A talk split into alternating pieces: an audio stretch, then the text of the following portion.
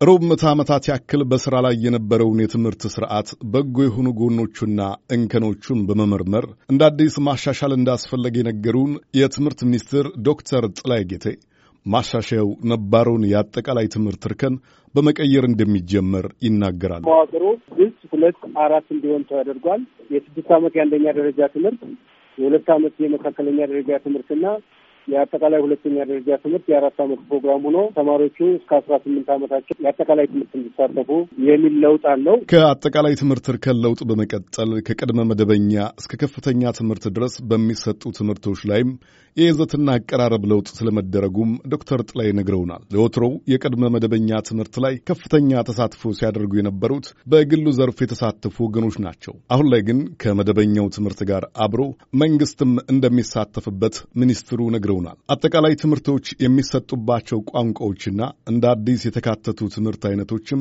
በለውጥ ውስጥ እንደታሰበባቸው ጠቁመዋል።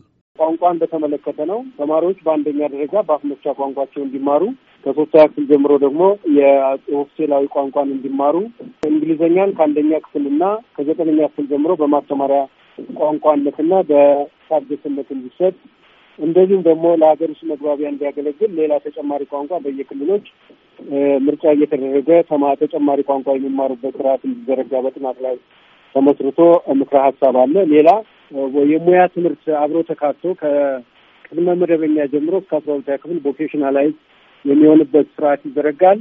ከአንደኛ እስከ ስድስተኛ ክፍል ደግሞ የግብረ ገብነት ትምህርት ወይም የሞራል ትምህርት እንዲማሩና ሀገራቸውን የሚያውቁ እርስ በርሳቸው የሚከባበሩ በመልካም ስነ ምግባር የታነጹ እንዲሆኑ ከሰባተኛ ክፍል በኋላ ደግሞ ዜጋ ትምህርት የሚሰጥበት ስራ ከመንድ ተደርጓል። ቀደም ባለው አሰራር ወደ ከፍተኛ ትምህርት ተቋማት መዘጋጃ እርከን ወይም ፕሬፓራቶሪ ስኩል ለመግባት የሚሰጠው የአስረኛ ክፍል ፈተና ቀሪ መደረጉን በምትኩ በከፍተኛ ሁለተኛ ደረጃ ትምህርት ቤቶች እርከን ላይ የቴክኒክና ሙያ ትምህርቶችን ጨምሮ ተማሪዎች እንዲቀስሙ እንደሚደረግም ሰምተናል። ሁለተኛ ደረጃ ትምህርት የሚገቡ ተማሪዎች የሁለተኛ ደረጃ ተማሪ ትምህርት ቤቶቻችን አብዛኞቹ አጠቃላይ ሁለተኛ ደረጃ ትምህርት ይሆናሉ።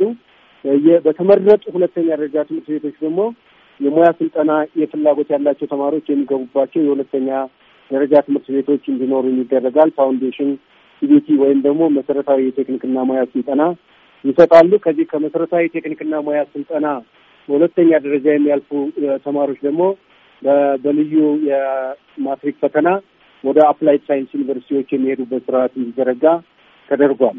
የመጀመሪያ አመት የመዘጋጃ ፕሮግራም እንዲሆንና ከዚህ በፊት የመሰናዶ ሁለተኛ ደረጃ ትምህርት የነበረው የአጠቃላይ ሁለተኛ ደረጃ ትምህርት አካል እንዲሆን የአስረኛ ክፍል ፈተናው ይቆምና ተማሪዎቹ የሁለተኛ ደረጃ ትምህርት ለስራ የሚያዘጋጅና ለከፍተኛ ትምህርት መግቢያ ሆኖ የሚዘጋጅ እንዲሆን ተደርጎ የአጠቃላይ ዜጎች እስከ አስራ ስምንት ዓመታቸው በአጠቃላይ ትምህርት እንዲቆይ ይደረጋል። የከፍተኛ ትምህርት ስልጠናን በተመለከተ ዩኒቨርሲቲዎች የጥናትና ምርምር ዩኒቨርሲቲ፣ የተግባር ሳይንስ ዩኒቨርሲቲና የአጠቃላይ ትምህርት ዩኒቨርሲቲ በሚል ከሀገሪቱ የሰው ኃይል ፍላጎት ጋር በሚጣጣም መልኩ እንደሚዋቀሩም ዶክተር ጥላይ ነግረውናል።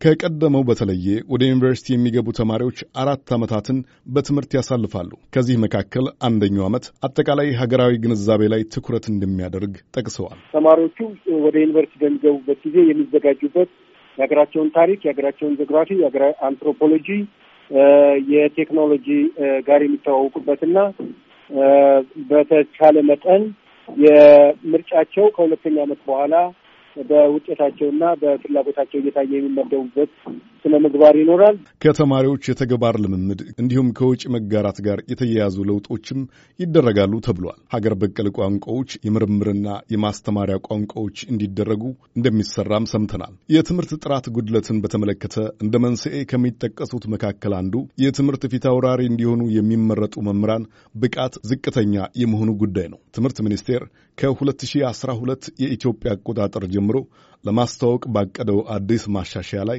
ይህንን ችግር ለመቀነስ ብቁ መምህራንን ለመቅጠር ማሰቡን ዶክተር ጥላዬ ጌቴ ይናገራሉ። በዚህም መሰረት የቅድመ መደበኛ ትምህርት መምህራን ዝቅተኛ መስፈርት አስራ ሁለተኛ ክፍል አጠናቆ ሶስት ዓመት በዘርፉ የሰለጠነ ከአንደኛ እስከ ስምንተኛ ክፍል ማስተማር የሚፈልግ ደግሞ የመጀመሪያ ዲግሪ እንዲይዝ፣ የሁለተኛ ደረጃ ትምህርት መምህር ለመሆን ደግሞ የማስተርስ ዲግሪ እንደሚያስፈልግ ይናገራሉ። በቴክኒክና ሙያ ስልጠና የደረጃ አንድና ደረጃ ሁለት እርከኖች ላይ ስልጠና ለመስጠት መምህራን የመጀመሪያ ዲግሪ እንደሚጠበቅባቸው፣ ከዚያ በላይ ያሉትን ደግሞ ማስተርስ ዲግሪ፣ ተባባሪ ፕሮፌሰርና ከዚያ በላይ የትምህርት ዝግጅት ያላቸው መምህራን እንዲያስተምሩባቸው እንደሚደረግ አስታውቀዋል። ለአሜሪካ ድምፅ ራዲዮ ሀብታሙ ስዩም ዋሽንግተን ዲሲ